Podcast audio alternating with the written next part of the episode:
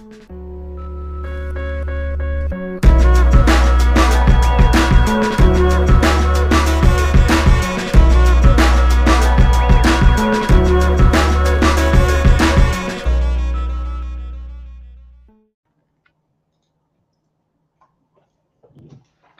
everybody, and of course, welcome back to another episode of X Talking Ish with your boy X. And Ish. You already know what to do. If you are on Facebook, please make sure you like and share this broadcast. If you are on our Facebook page, go ahead and hit that like button as well.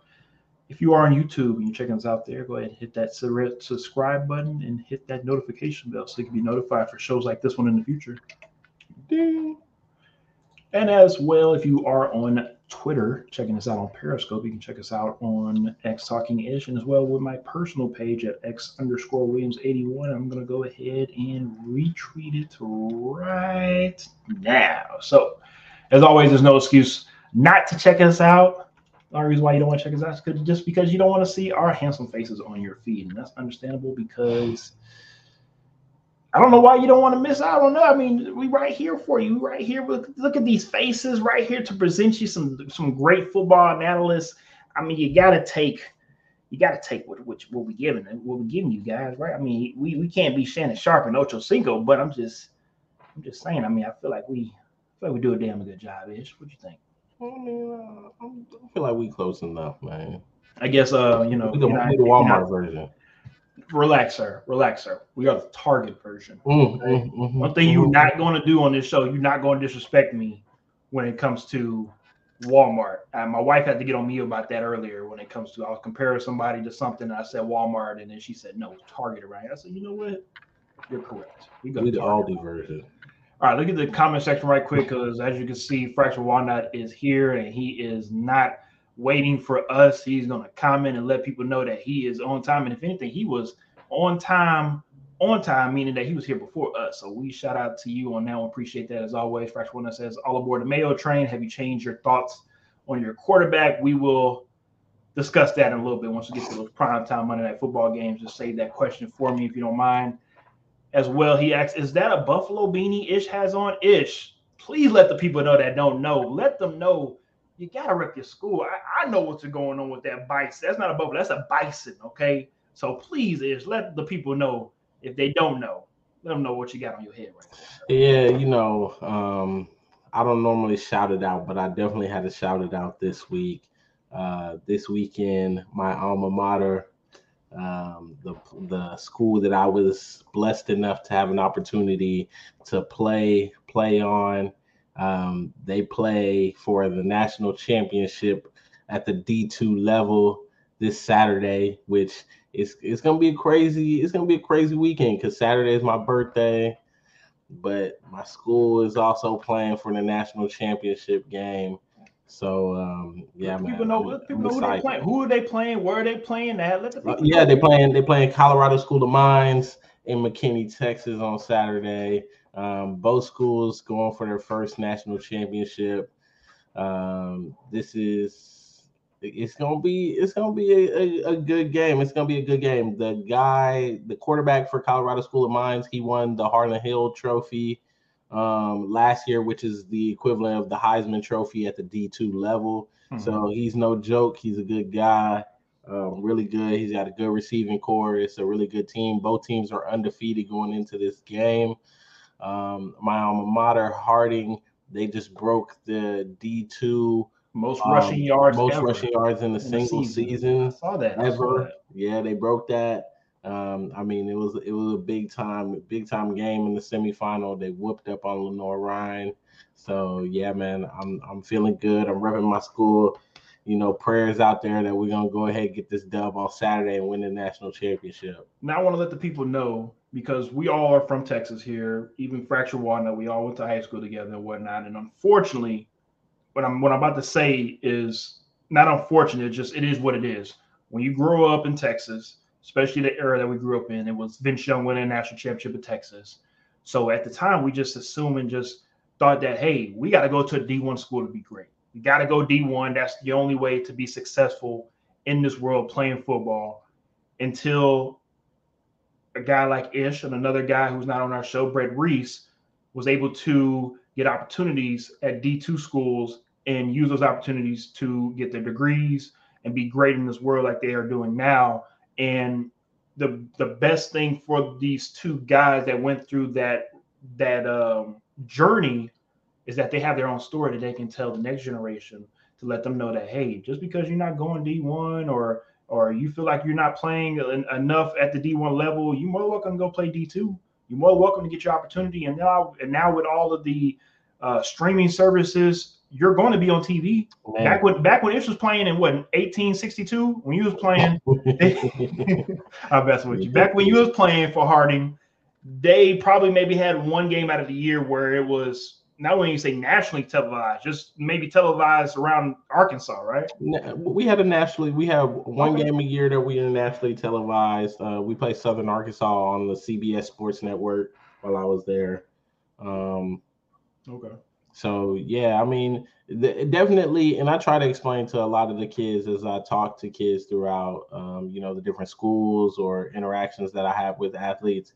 Um, D1 is not the end all be all if you're good enough, you'll be you'll be scouted. They'll find you. Um, I mean, there are plenty of players in the NFL that played, you know, even down to the NAIA level, right? Yep, yep. Um, they'll they'll find you if they need to. I had plenty of guys that I played with made it to the NFL. We're lucky enough to get on teams, whether it be um, all the way through training camp. I even had one guy that I played with he made it onto the official roster for the Buffalo Bills and played for the Buffalo Bills a couple times.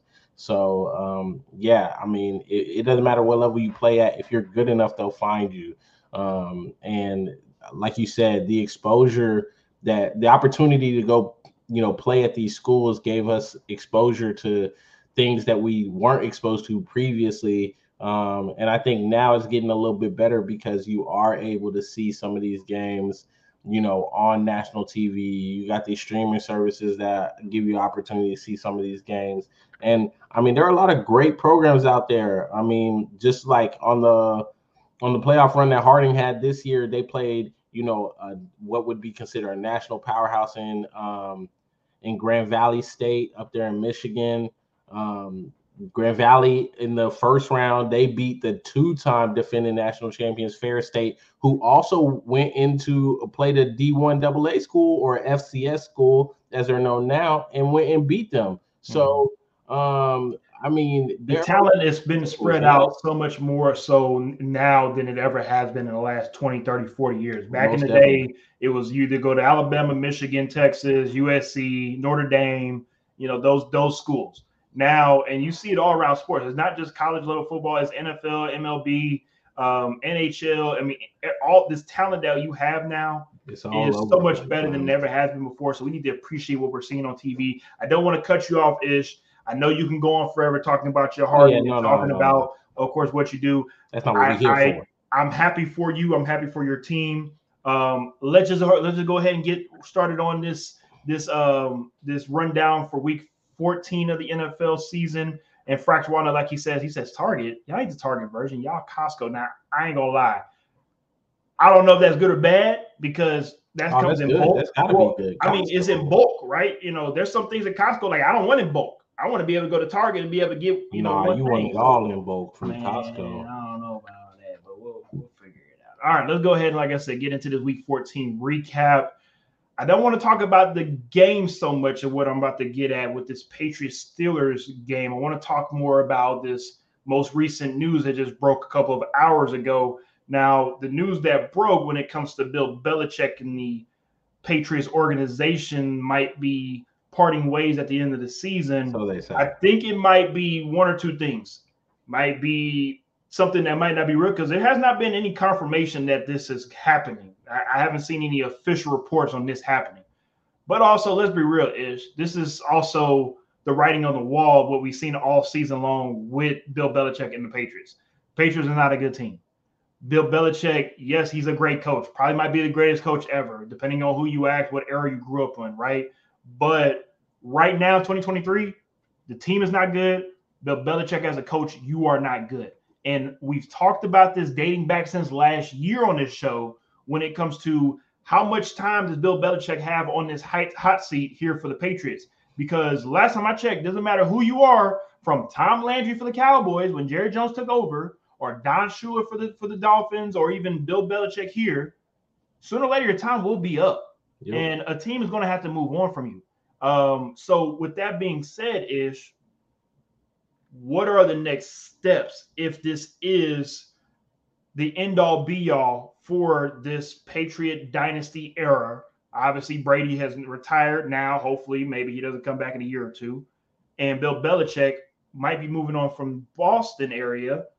Does he continue on coaching with a team like maybe the Chargers? We had, of course, our guy Brent talk bring up the Panthers, which I don't know why, but is there a team that you see that he might say, I want to give it another go to show folks that I can still do this? Or does he head up into the management booth and hang out with, with Kraft uh, in, in the suites watching games on Sundays? No, I mean, I, I think it, I think it's up to him. I think really the only the only person that knows whether or not Bill's had enough is Bill himself. Um, I think he could potentially go a little bit longer if he wanted to. Where he would go, I mean, it depends on who's willing to give him the chance because the thing you got to think about in New England that he's been privy to is a lot of control. Um, what organization is willing to allow him to step in and grant him that kind of control? Especially after the rough couple seasons he's had. I mean, if I'm just looking at some of the decisions he's made in the past couple of seasons, I've looked at and looking at the record of the team in the past couple of seasons. Um, it's not looking too good for Bill. I'm just going to be honest. The decision making, it looks like maybe the game has passed him by a little bit. Um, is he still a good um, mind when it comes to X's and O's? Yeah, you can see that. I mean, we saw that in this game. Um, you know, so yes, he can still call some plays. He can still scheme it up. Is he still a good coach? Yeah, but I think there's a lot of things that come with him being the head coach of your team in, in your organization. And are, is there an organization that is willing to do that? Um, I don't know right now. I, it would be hard for me to pick, point out an organization and say this organization really needs a guy like Bill Belichick to step in and do it. So I think it's better for him to just, you know, call it a day, you know, ride off into the sunset. And then for the Patriots, as far as what's next for them, it's going to be a tough decision this offseason if they move on from Bill Belichick because they're going to have to decide are they going to continue in the Patriot way? Are they going to continue with that philosophy? And are they going to go get one of his acolytes, um, whether that be a Josh McDaniel, mm-hmm. if that be a uh, Bill O'Brien. Bill O'Brien. Bill O'Brien. I mean, maybe maybe he's ready to maybe he gets another opportunity. Opportunity, right? Mike Mike Vrabel. Mike Vrabel out there. I mean, there there are a number of guys that are out here from his from Bill Belichick's tree that um, if they want to continue with what Bill kind of instilled in that organization, they could definitely go with one of those guys. But if it's me, I think they just need an entire rebuild. They need to entirely because that that system it was the right time, the right place with the right people. I don't know that. I don't know. That, was a long time with the right people. We'll say. I don't know that, it, but hey, but it worked. You know, that's what I'm saying. Right time, right place, right people. Like they had Tom Brady there for a long time, Bill Belichick for a long time. They got when, them when at a comes, good time. When it comes to sports, we get, especially in the last 20 years, let's just let's just go back to early 2000s, from 2000 to 20 to 2023, where we are right now. We have been spoiled as sports fans watching certain athletes do what they do for such a long period of time that we just assume that this is going to continue to keep on going, right? LeBron James for for basketball, right? You got uh, Nadal, Federer, and also Djokovic doing what they've doing for the last 15 years, right? You have um, um, and and and, um, and football, of course, obviously with Tom Brady, and then obviously with Bill Belichick. But not just with those guys as well. You look at the Steelers and what they've done with Mike Tomlin, right? And, and that era, John Harbaugh with the Ravens, right? You know, so we we we assume that these guys are just going to stay here forever, and when all of a sudden when a change happens, it's like I wasn't ready for that, right? And unfortunately, the Patriots are in a position where they're going to have to rip this band-aid off, right? Because that's what's going on right now, to where the writing's on the wall, the organization sees what's going on, fans might not. And I like this comment from Fraction One because if I'm a fan, if I'm the Patriots fans and I'm looking at what I'm looking at, you haven't been competitive really in the last couple of, of years. And it's really not just because of the quarterback position, it's other holes that you guys are missing on this roster to where, and like Fracture One says, he says, X, I talked to a few Pat- uh, Patriots fans over the past week. They all have one thing in common. They said, keep Bill, get rid of Mac. I don't know why, but they watch them more than I ever will. I think everybody's still stuck on the nostalgia of Bill Belichick. And don't get me wrong, great coach will go down again as top three, two, maybe one coach ever. But if you look at the last not couple of drafts, but five, six, seven years of drafts, they have not been good. And like you said, Ish, if a team is going to give him control, what team is going to say, you know what, Bill Belichick, we trust you because of what you've done in the last 10 years. But if you look at that resume, it really hasn't been that much in the drafting scheme of things. So I agree when it comes to Bill. If you're going to walk away, go ahead and go up into that office. I've said it before multiple times here on the show. I'm not changing my my stance. So we'll see how that how that goes. And Fracture One, he said it's bulking season, obviously because of uh, Costco. So I understand got to get bulk on that part. Travis Crow says, "Oh, my apologies." He said, uh, "My favorite sports show was Goodfellas. We appreciate you guys for tuning in. As always, Coach T says Bill Belichick is a great coach, but his time is up. Travis Crow also says he was a great coach until Brady left. Fresh One that says, who is more likely to get axed first, Bill or Mike? Now, that's that's easy question for me. That's Bill. Ish. falling asleep on me over there, Ish? Nah. Um it ain't that hard, just two choices Ish.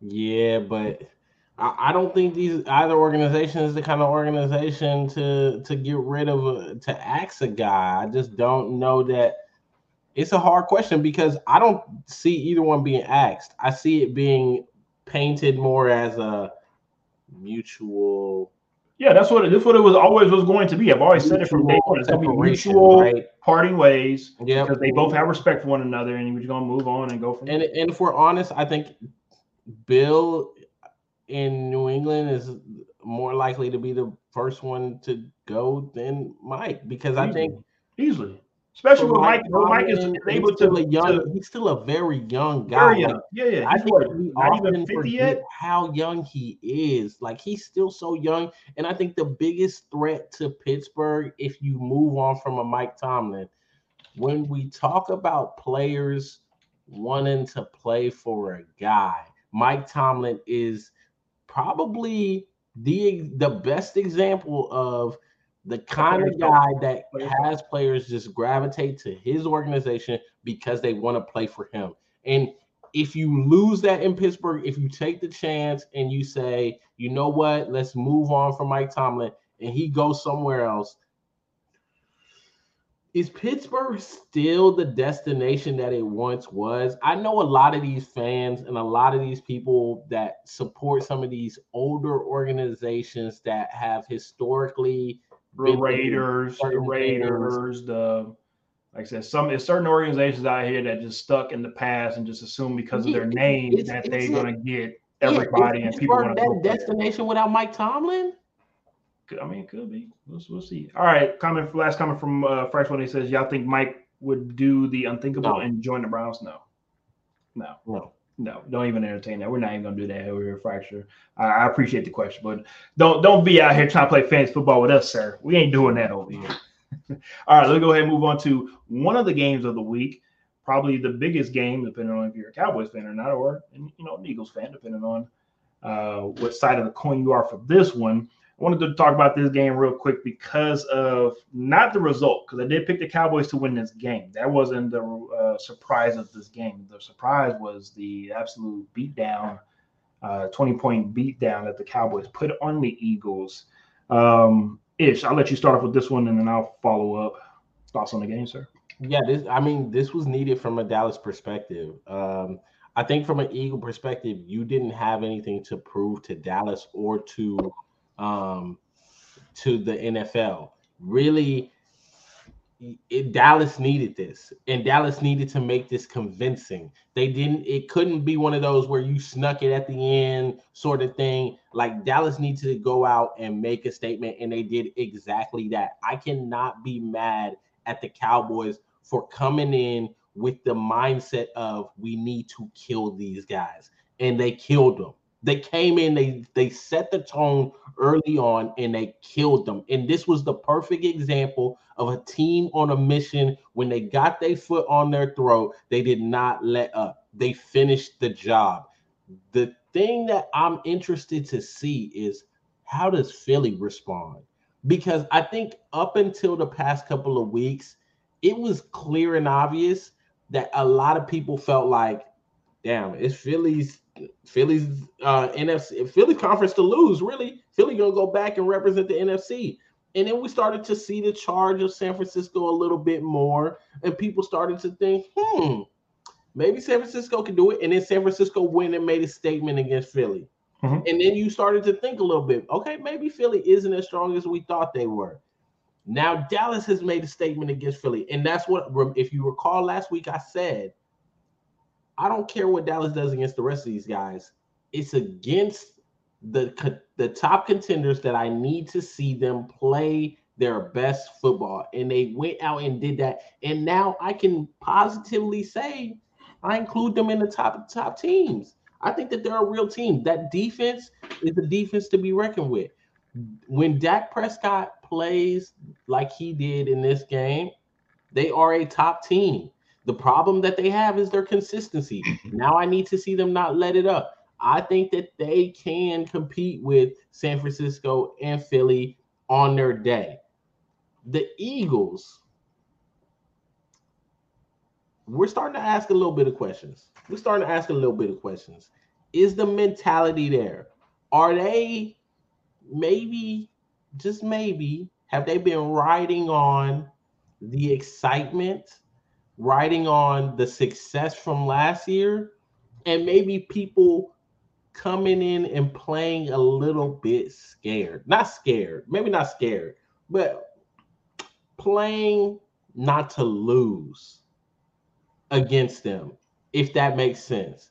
And that's helped them to get to where they are now. I don't think that's the case, but when we're seeing what we've seen now against two of the top contenders in the NFC, you got to start asking some questions about Philly. But they have the defensive front seven that I think in a playoff game, hey, let's run it back and let's see.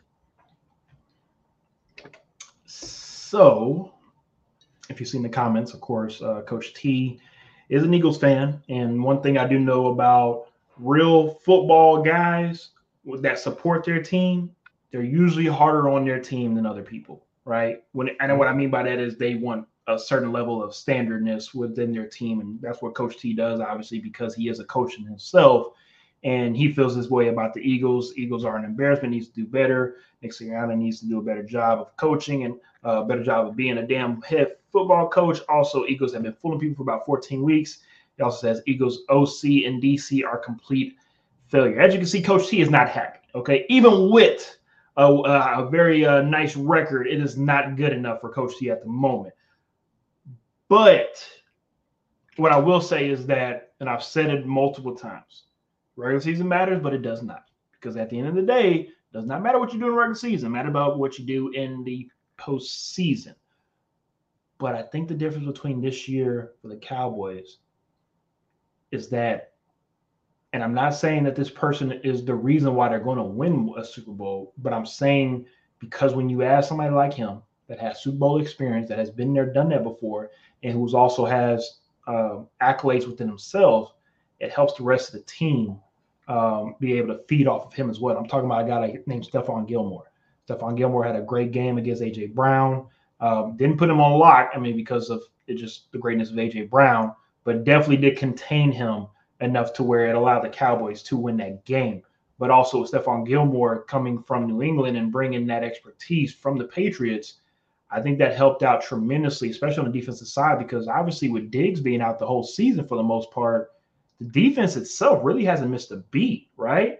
And then the, the, the offense, we always knew that the offense has been there. They've been there for years. You just can't put it together when it's time to put it together. But like I stated last week, they've scored 40 points over the last last week. It was four out of six weeks. Now it's four out of seven weeks because they didn't put up 40 this week. But 30, another 30 piece plus another 20 point win, which is now gives them eight wins of 20 points or more, which is four more than any other team in the NFL. And the team that's behind them is the 49ers. That's that's really impressive. Again, it's the regular season. I'm going to give them their kudos where they deserve it right now. But I need to see this in the postseason because, like you said, Ish, if you get to the get to the postseason and you match up with the 49ers, the, the Eagles, whoever it is, and all of a sudden you play not to lose, instead of letting your hair down and go out there and playing cowboy football, now all of a sudden, hello, you know, right? So um it's just one of those things where this really could be the year for the Cowboys. I think if you're a Cowboys fan, this might you know you might want to hold up a second and just wait. You know, you've been saying it for 20 plus years now, but this is this this looks like a very very good opportunity. And if you're not able to capitalize this year on the opportunity, Cowboys fans, if not now, then when? Right, Ish? Because you don't have too many years left of that pro, of that type type of play that he's playing MVP level right now. You don't have too many years of this. You're not going to have too many years of this defense playing as elite as it's been playing for years now. So if you don't get it now, Jerry Jones might be in the dirt and not be able to see another one. I'm just being honest. So let me get to the comment section right quick. I think this is a great comment by Fracture Walnut. I did not forget about you, Fracture. I just wanted to wait until we got here to ask this question. What's bigger, Dak winning this game or Hurts dropping another game? Ish. Dak winning the game. I think there's no, I agree. No, I agree. There's more pressure on Dak. There's more, um, like I said, I think it's similar. I think the the expectations for Dak and the Cowboys are one and the same. We want to see how they're going to perform against the better teams. We've seen enough of them pulling out these great performances against these mediocre to average to slightly above average teams. We know they can do it where they tend to struggle is against these better teams, against the real contenders. Mm-hmm. And even sometimes they may have these good games in the season. Come playoff time, they go missing. Lay a nut. So a nut. it's bigger that Dak won this, but then the question becomes can you do it in the playoffs? Pretty much. Are we gonna see the same thing in the playoffs, or are y'all gonna lay an egg again? Coach T says Dak Prescott MVP. I will say he's in the race. I don't want to. I don't think he's the MVP just yet. Um, I just think I honestly think this award is going to come down to the last week. Like it is too it's too many good players out here, and I think everybody is performing at a high level to where you can just give it to one player right now. That's just my opinion. Coach T also feels some type of way about Kevin Byard. He said Tennessee could have kept Kevin. And he played well, and he was an All Pro in Tennessee. Maybe it's that defensive coordinator coaching that might need to be looked at a little bit differently. I don't know, but we'll see what happens with you guys moving forward.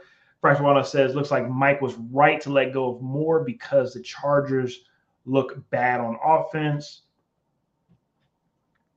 Let's just let's give the Chargers a chance until they get rid of Brandon Staley. Let's let's get rid of Brandon Staley and then we'll see how that Chargers team look after Brandon Staley. Let's let's give them let's give them some grace, please. Uh, Fractal says Mike definitely earned an extension this season. So, again, hell of a game. Um, and for the Cowboys, when it comes to uh, what they are hoping to accomplish by the time the season is over, and they can probably look back on Week 14 and say, "Hey, this was this was the game that helped them propel into the postseason." Another great game with another matchup by these two teams. Once again, Bills and Chiefs. Um, I'll start off with this first. Um, I did pick the Bills to win this game. Again, the way I looked at this game was similar to the Eagles Cowboys, as in this is just a regular season game. I think the Bills are coming in with something to, to prove more so than the Chiefs. Um, and the Bills were able to take care of business in Kansas City. Obviously, it wouldn't be a Bills and a Chiefs game without some type of last minute controversy, right? Ish. I mean, it wouldn't be a game at all between these two without something going on. Of course, the biggest play, non-play was the various Tony foot being on the line, over the line, whatever you want to call it, and ended up bringing back a another backyard football type of play from Patrick Mahomes and Travis Kelce. Um, I will say this: that play, if that shit did stand though, ish, put Travis Kelce in the Hall of Fame right then and there because for that boy to be running the way ish, and you know this, as a wide receiver, you are in a dead sprint. You try, you stop, and then you have to literally throw across the field. And we, and if you know about Travis Kelce, yes, he did play quarterback back in his heyday. But to be able to make a throw like that, and you do obviously have to lateral the ball backwards, and to throw it right to Toney to have Toney finish the job, that was very impressive to me. Again, even though the play got wiped and you probably don't care about everything that's been going on with the Chiefs because you guys aren't winning, I thought that was very impressive. Unfortunate that the play got called back, but I did go back and look at the play. I did go back and see that Kaver- it's right? Am I saying it right? Kadarius. Kadarius, my apologies. Kadarius, he did look at the referee, but he did not check with the referee to verify that he was on the line. And what I mean by that is, and Ish knows this very well, when you are the wide receiver on the line of scrimmage, you n- not so much just look at the uh, look at the referee. You look at him, you point at him, and you verify from him that I am on the line. Because once you get that nod from the ref that you're on the line, there's no reason why he should throw that flag. Now, I understand. I've seen screenshots of people that have played games throughout the season, maybe last year, 10 years ago, whatever it is. They're trying to find every other receiver that had their foot on the line and trying to compare and contrast and all that crap. Can we stop doing that, please?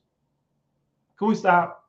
It it doesn't matter what y'all pull out y'all, y'all buttholes when it comes to what receiver did this and what receiver did that. The game ain't gonna change. We're not gonna run back the game and, and, and play back the game because y'all feelings are hurt. Okay. So it is what it is. It's an L.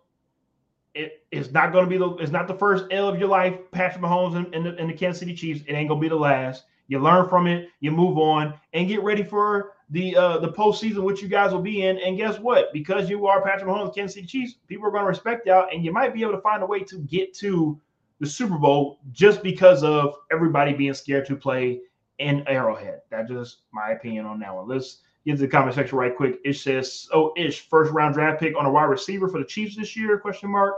Also, Music City Miracle 2.0 if stood. And shout out to Frank Wycheck, rest in peace. And also, Frank Wanna says, man, he's been playing wide receiver since he was a child. He knew better and needs to be better. Ish.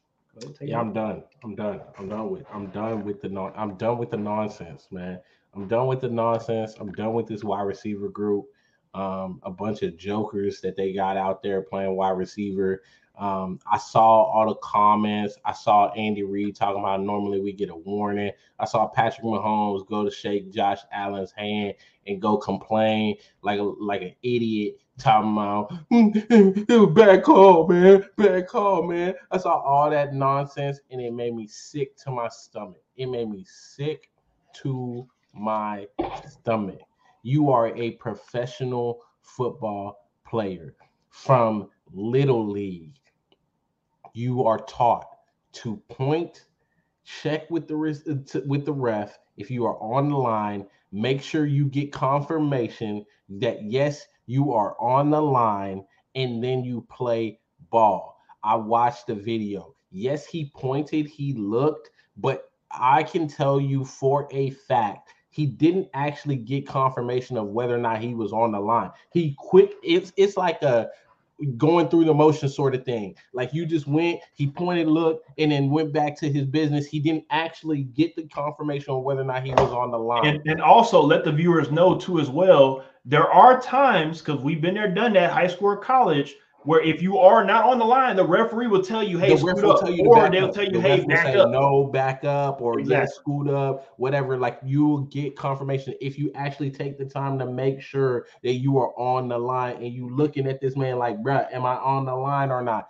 I get it that you going through the motions. Normally, you know what you're doing. You lined up, but this is absolutely ridiculous. Like I said, they got a group of jokers that's playing wide receiver for them, and it is a shame. This team to have so many of these situations and to continually try to call the refs out or say, oh, the refs making bad calls. Oh, normally they give us a warning. Well, this receiver in week two, he lined up on the line and y'all didn't give um, call it then. Like that's not taking accountability. That to me is not a winning team. That to me is a team looking for excuses for why they lost the game. If you are a winning team, if you have a winning pedigree, a winning mentality, a winning culture, you own up to that and you say, you know what? We got to be better than that. Because at the end of the day, you got to be better than that. You should be better than that. And the Chiefs right now, if I'm being honest, they are a bunch of jokers but they not making the Super Bowl. You over here talking about people being scared of them. Man, not a damn team in the AFC should be scared of playing the Chiefs right now. I don't care what they talking about. All that nonsense that they everybody talking about Patrick Mahomes or whatever. Listen, Patrick is great. Okay. But if you have been watching Chiefs games this year, what are you scared of? A dude throwing interceptions to you? Because obviously, he's throwing a bunch of bad interceptions. Obviously, I get a lot worried about the Swifties coming at them. Bruh, I get a lot of the interceptions have been miscommunications.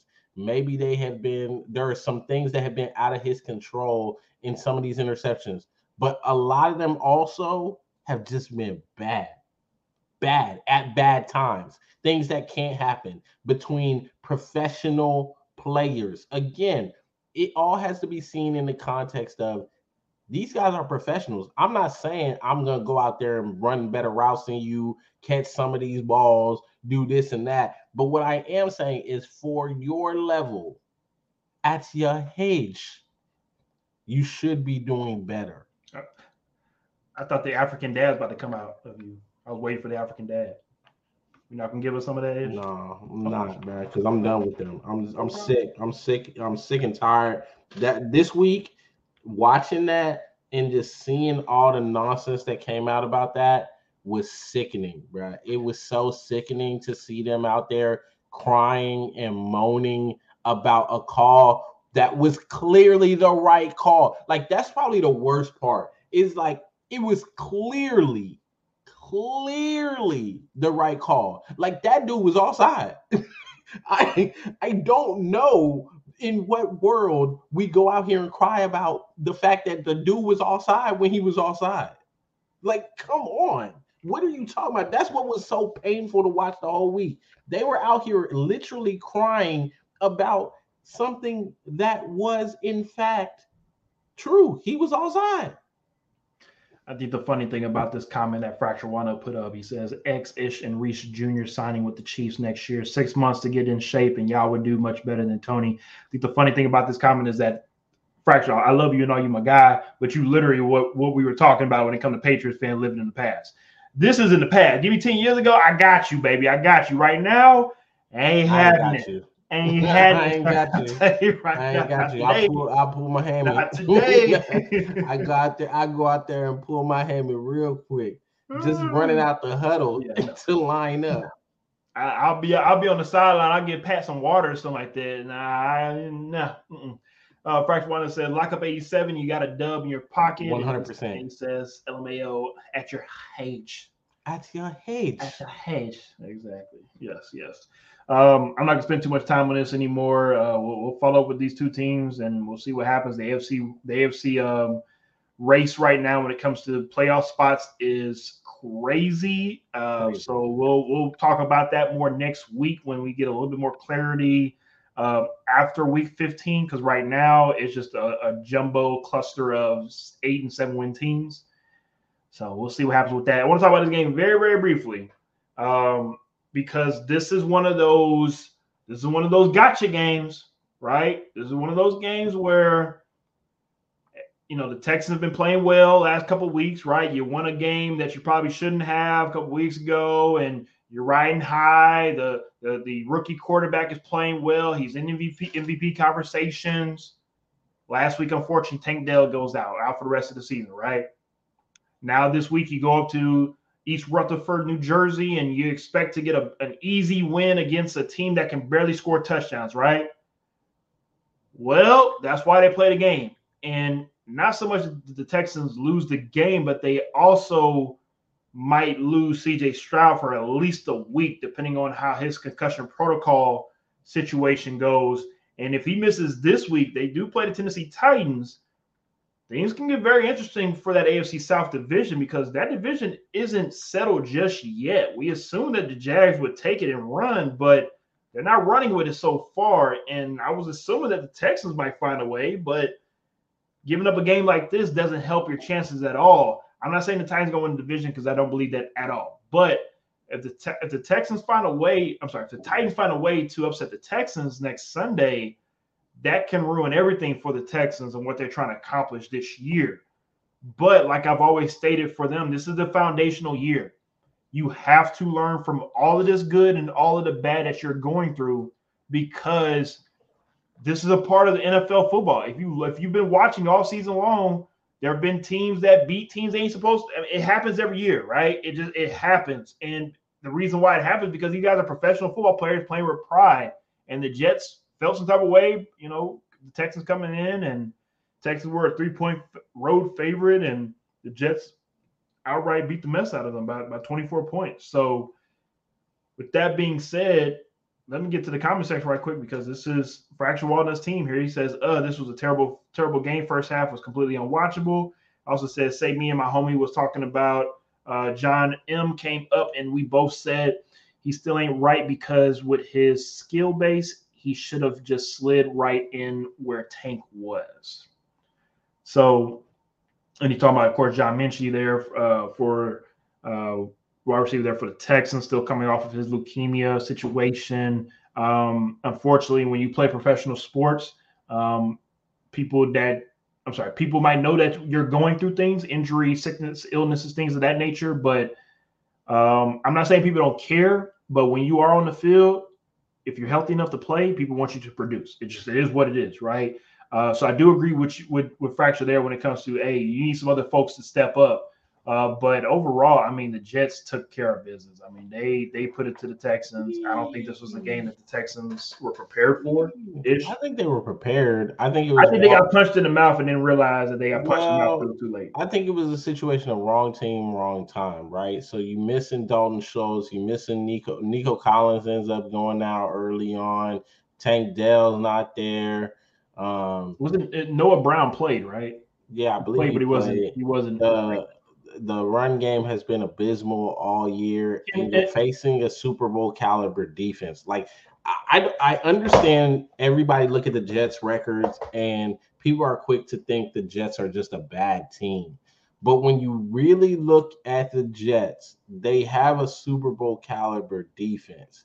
They just can't score points. Same with the Browns. And when you play a team like Houston, which they're still learning how to be winners, they're learning how to be the the you know the favorites in these games. They're gonna have situations like this where they just aren't able. I mean, it was raining. It was just an ugly situation. Wrong team, wrong time. You played a team that has a top level defense, and when the defense is doing what they did to Houston, I mean CJ Stroud with the lowest total um, yards I think in his entire career. Um, when you play defense like that, your defense has to step up. You they have to be able to answer. And unfortunately for the Texans, their defense has been up and down, up and down. It's it's it's one of those things. Um, also, Will Anderson out. I mean, there were so many things that just went wrong for Houston that you look at it and you just say, wrong time, wrong team.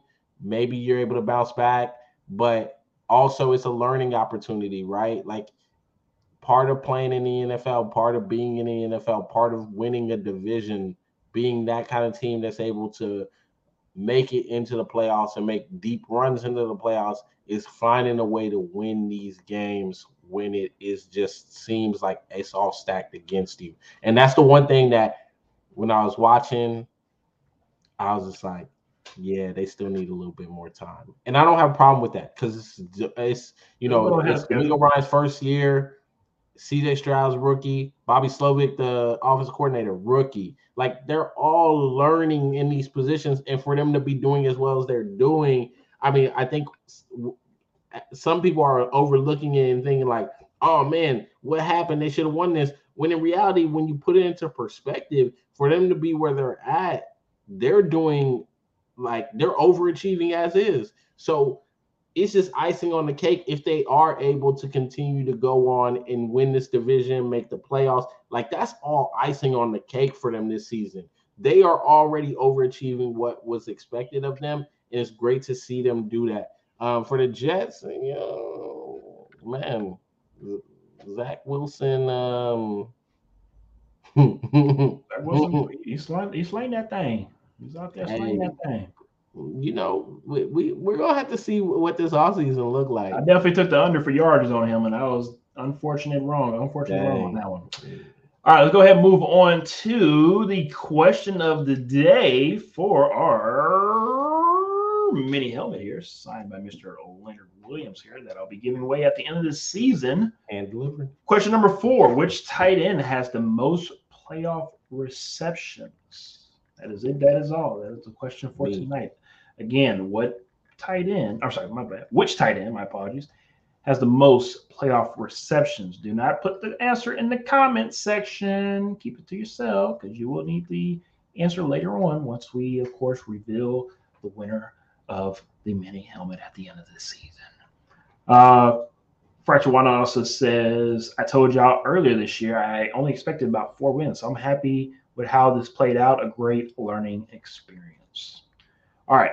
We're gonna be very, very quick. We're about to get up out of here in about 15 more minutes. So quickly, I want to discuss the Jaguars Browns game. It wasn't pretty um, because of just these teams. They're not pretty, but the outcome of this game with the Browns winning and the Jags losing, losing, I'm kind of concerned with the Jags, especially with Trevor Lawrence with his injury situation.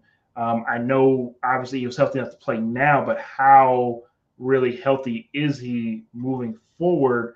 And also with the Browns team, like you said, with the Jets, they have a they do have a Super Bowl caliber defense.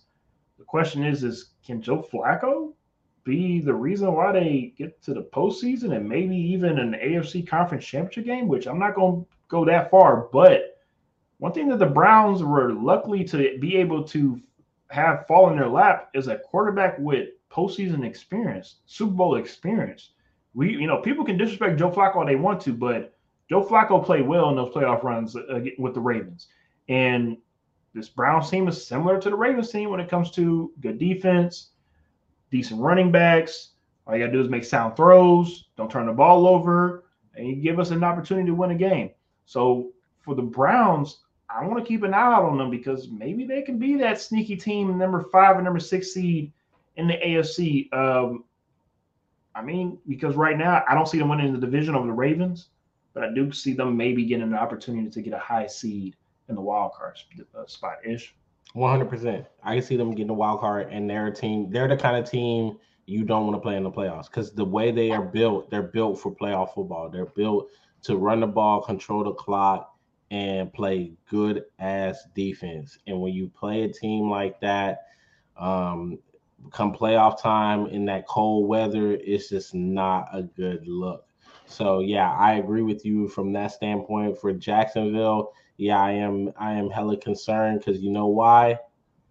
TIT, ANS, Titans, Titans, the best. TIT, ANS, Titans, Titans, the best. Yeah, it has, Titans, it has a chant for every team if y'all don't know this. but yeah, now. Titans are Titans are coming. Okay, the Titans are coming. Will Levis and the Titans are on their way. And um, one thing that people need to know, hey, when the Titans come into town with Will Levis, let's let's hold up a little bit. We'll talk about them in a little bit. You can save all your soliloquy for that game in a second. Let's hold off on that. Braxton Wanda says, "Is Joe still on the team?" I see some posts about him being dropped back to the practice squad. I yeah, practice squad. I did see that.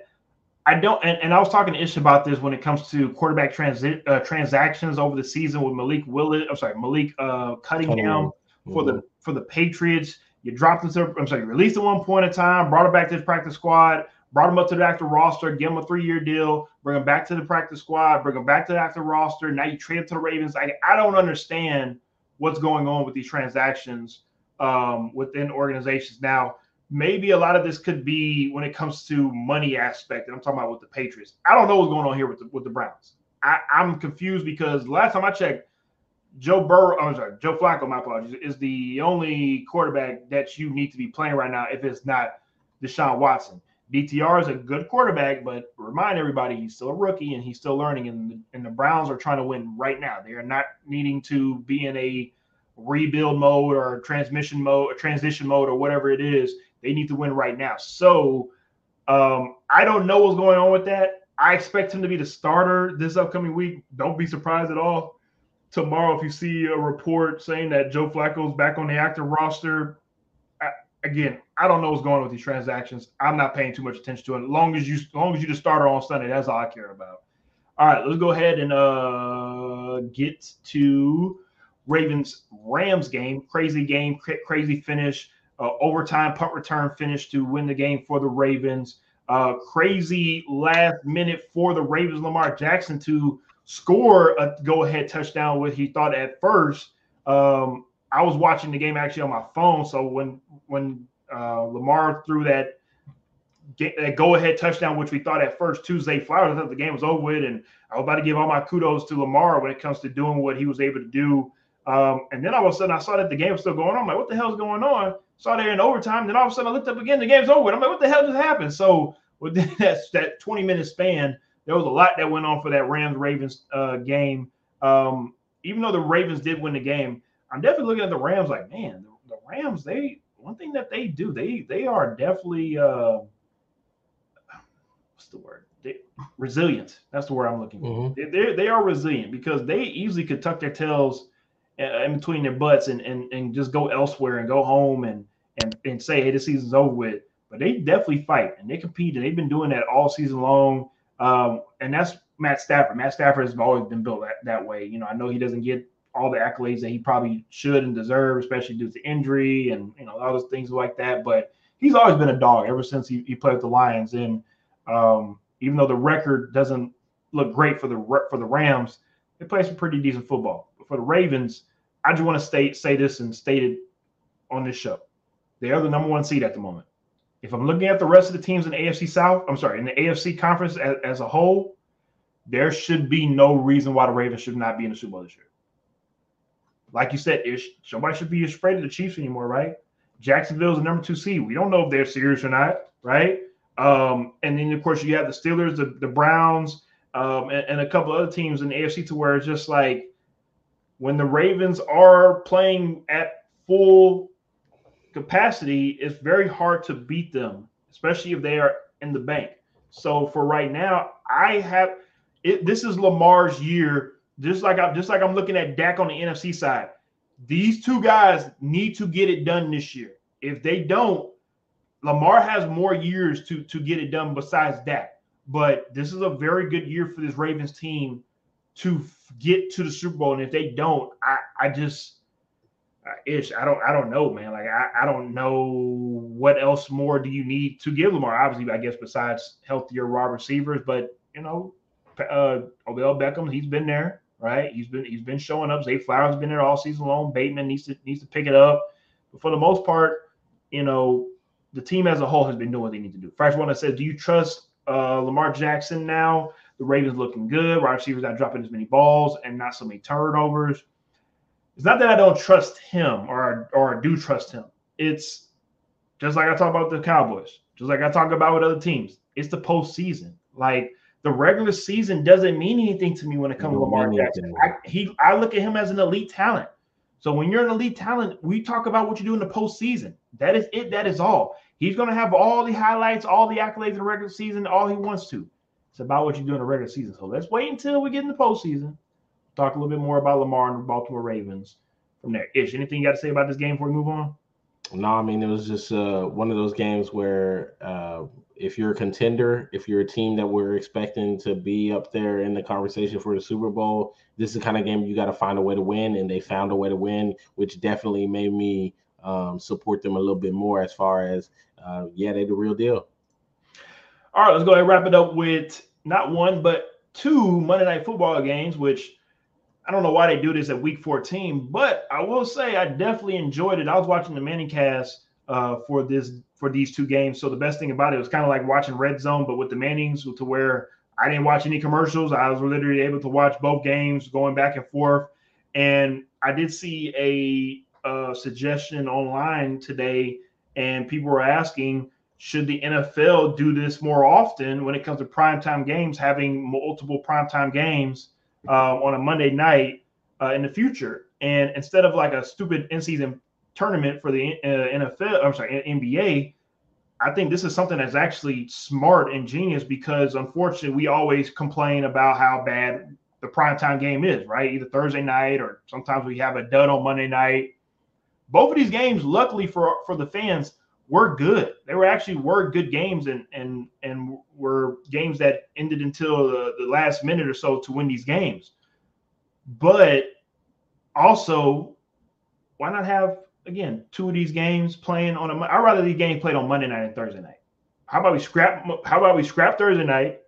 You get one game on. You get one game for Monday night for ESPN, one game for Amazon Amazon Prime, so everybody can still get their money and we able to watch both games. That's probably not going to happen, of course, obviously because of money and and and licensing and marketing and all that fun stuff. But um, I think this was great when it comes to being able to have this at this point of the season.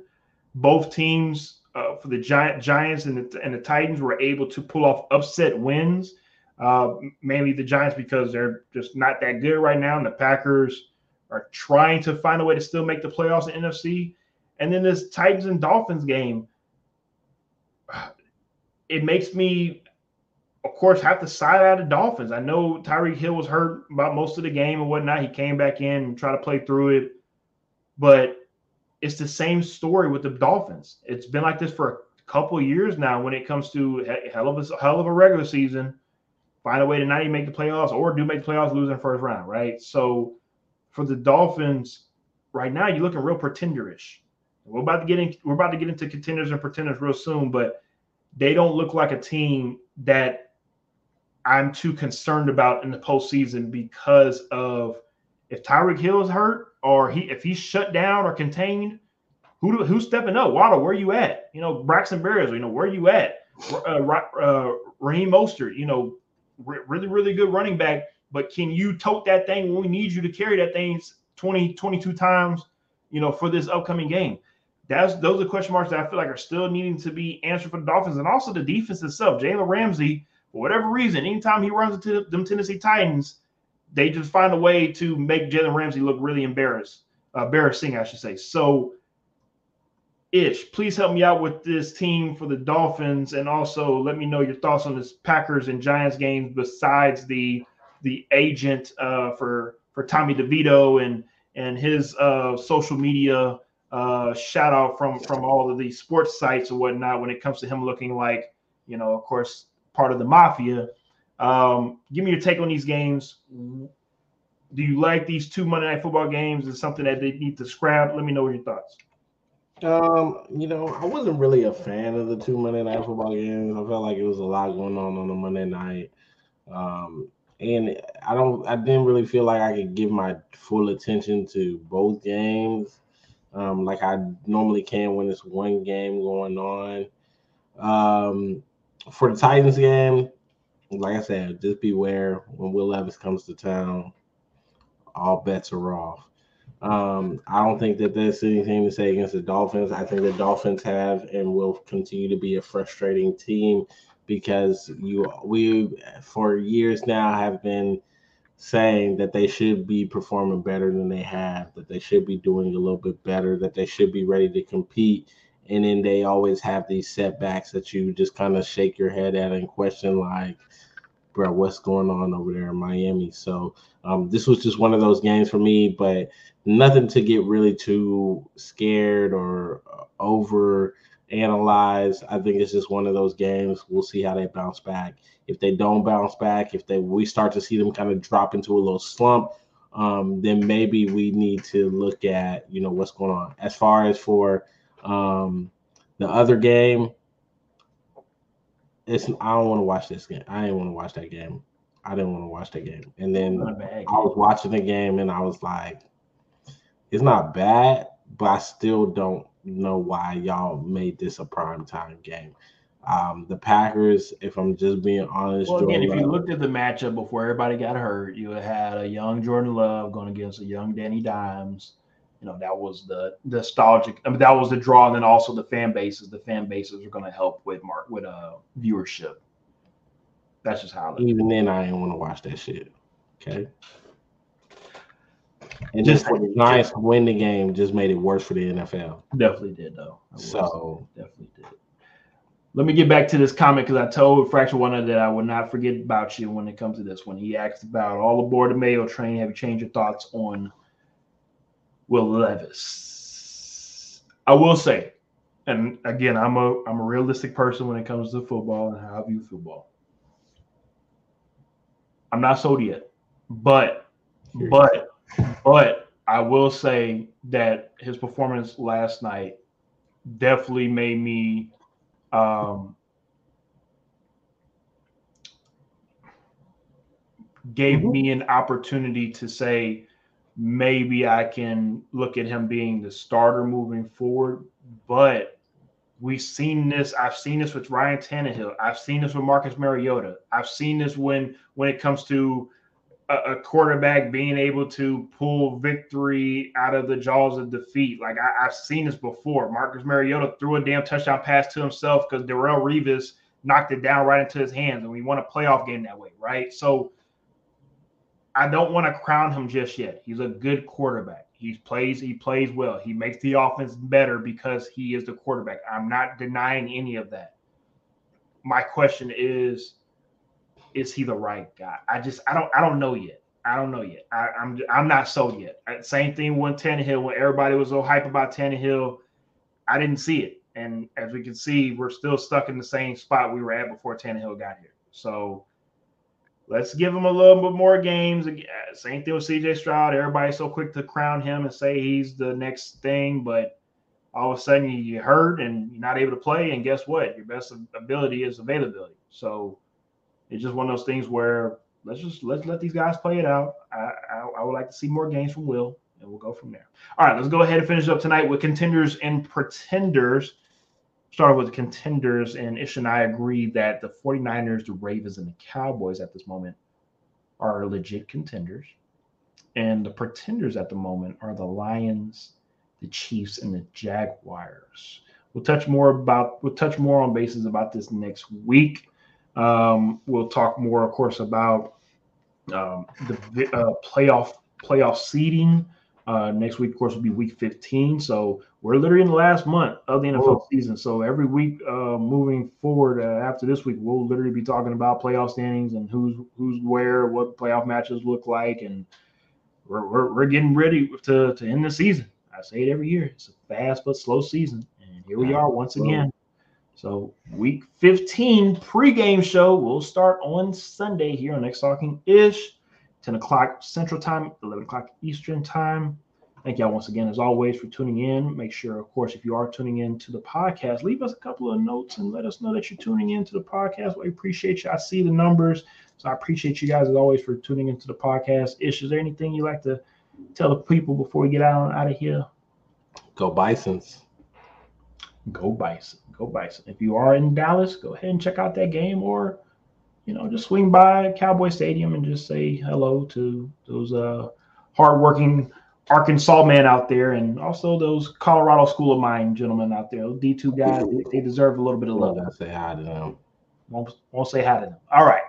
As always, we appreciate y'all. We'll see y'all on Sunday. I'm sorry. Yes, on Sunday here at XtalknIsh, week 15 uh, pre uh, week 15 recap show here on Tuesday next week as well. Thank y'all once again. See y'all next week.